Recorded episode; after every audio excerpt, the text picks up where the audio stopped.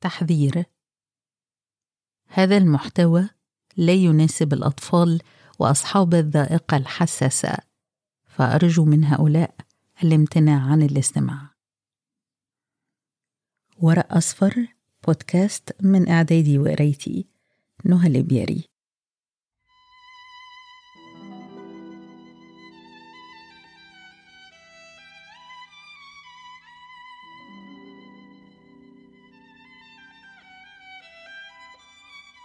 ألف ليلة وليلة. كتاب مجهول المؤلف مجهول المصدر. يعتقد أن نواته أصل فارسي عتيق مفقود وأن حكايته ألفت على مدار قرون عدة في العصور الوسيطة في عدد من المناطق أبرزها مصر والعراق. أقرأ لكم أقدم نسخة تمكنت من العثور عليها وهي نسخة مطبعة مصطفى البابي الحلبي إحدى أقدم المطابع في مصر وهي مقبلة ومصححة على أول نسخة تطبع باللغة العربية في الشرق الأوسط في مطبعة بولاق الأميرية. وسأحاول أن أقرأ لكم النسخة كما هي.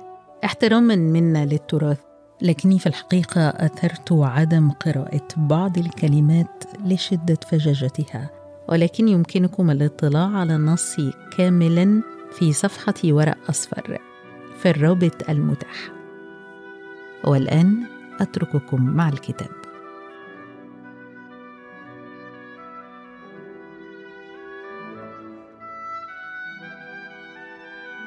فلما كانت الليلة الرابعة والعشرون قالت بلغني أيها الملك السعيد أن جدة عجيب لما سمعت كلامه اغتاظت ونظرت إلى الخادم وقالت له ويلك هل أنت أفسدت ولدي لأنك دخلت به إلى دكاكين الطباخين فخاف الطواشي وأنكر وقال ما دخلنا الدكان ولكن جزنا جوازا.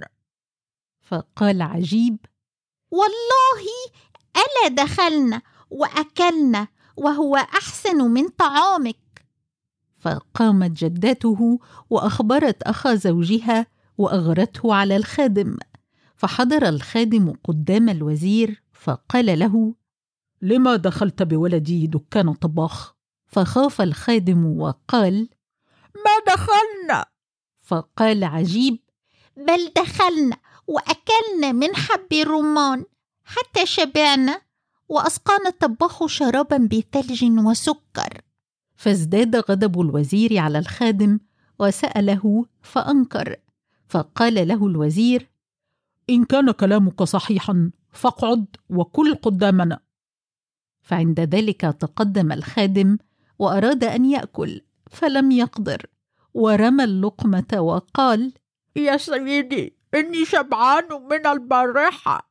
فعرف الوزير أنه أكل عند الطباخ فأمر الجواري أن يطرحنه فطرحنه ونزل عليه بالضرب الوجيع. فاستغاث وقال يا سيدي إني شبعان من البارحة ثم منع عنه الضرب وقال له انطق بالحق.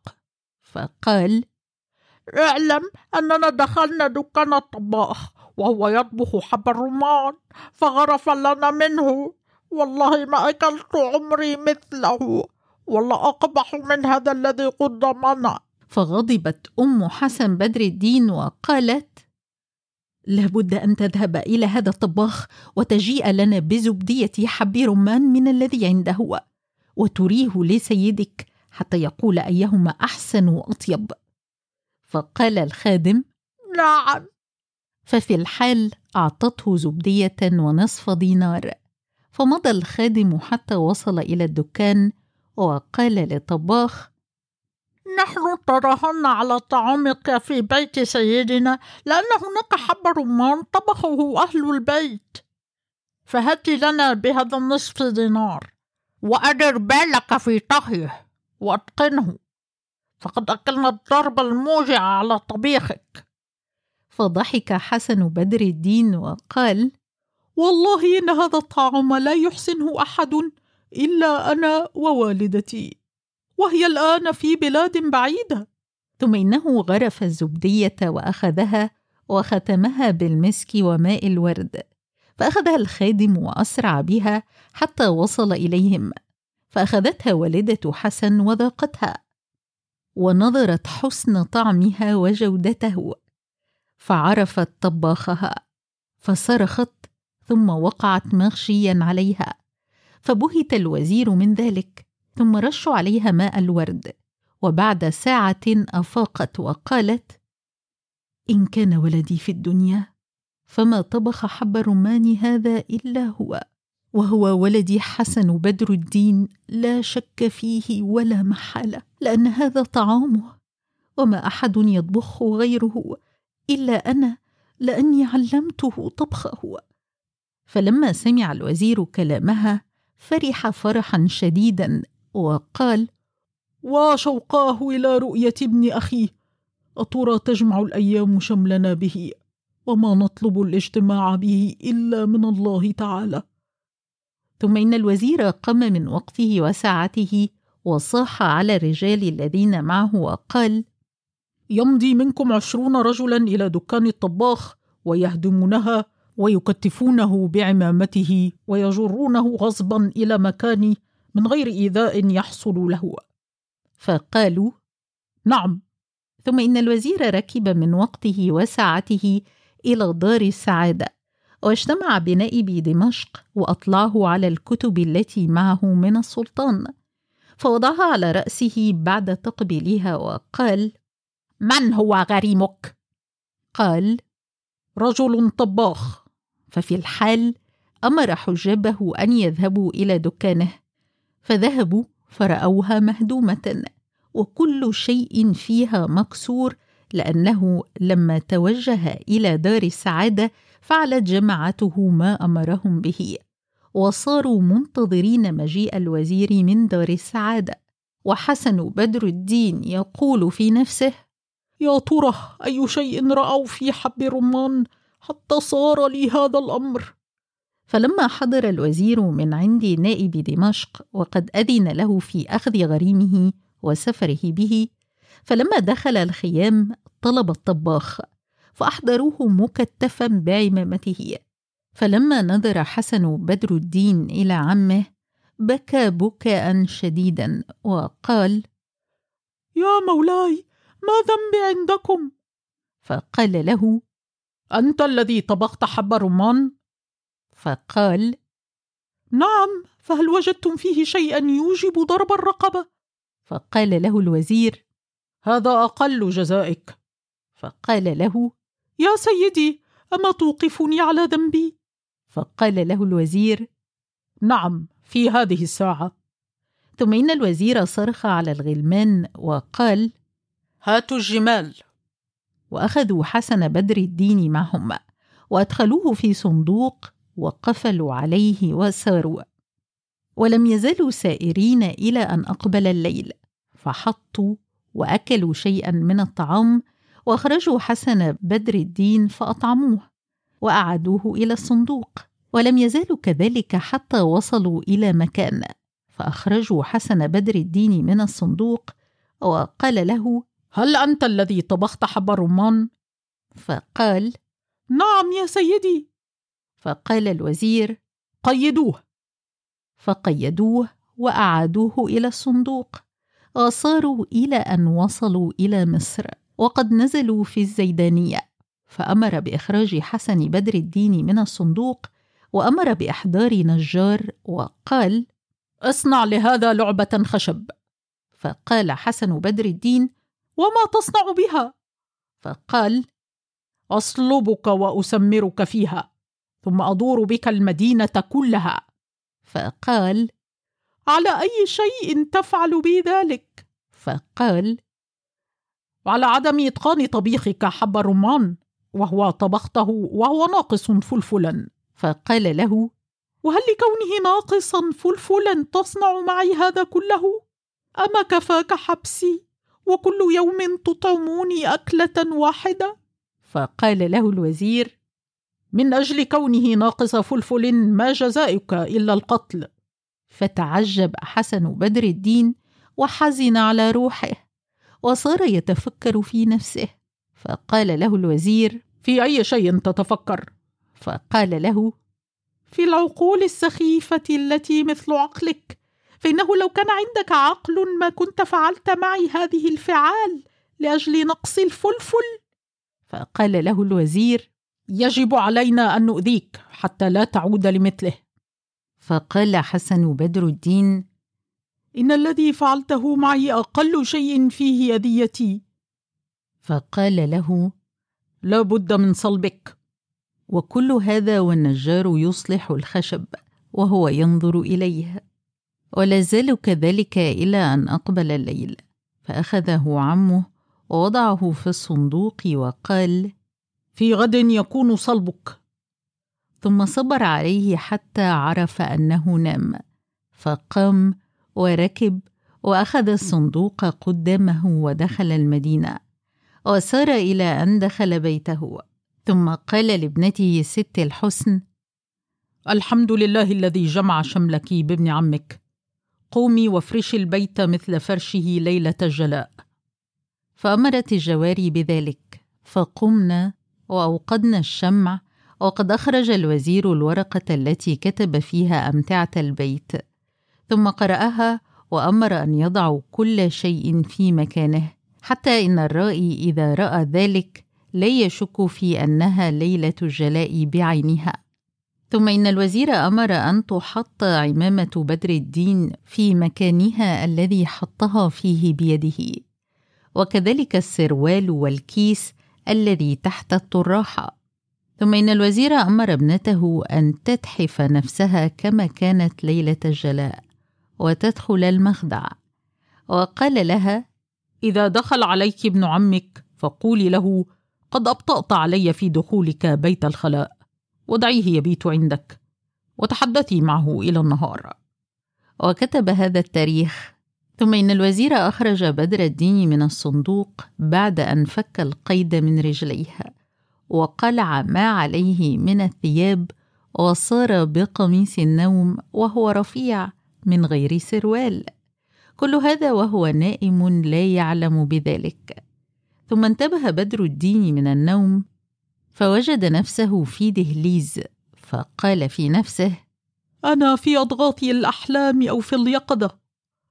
ثم قام بدر الدين فمشى قليلا إلى باب ثاني ونظر وإذا هو في البيت الذي انجلت فيه العروسة ورأى المخدع والسرير ورأى عمامته وحوايجه فلما نظر ذلك بهت وصار يقدم رجلا ويؤخر رجلا وقال في نفسه هل هذا في المنام أو في اليقظة؟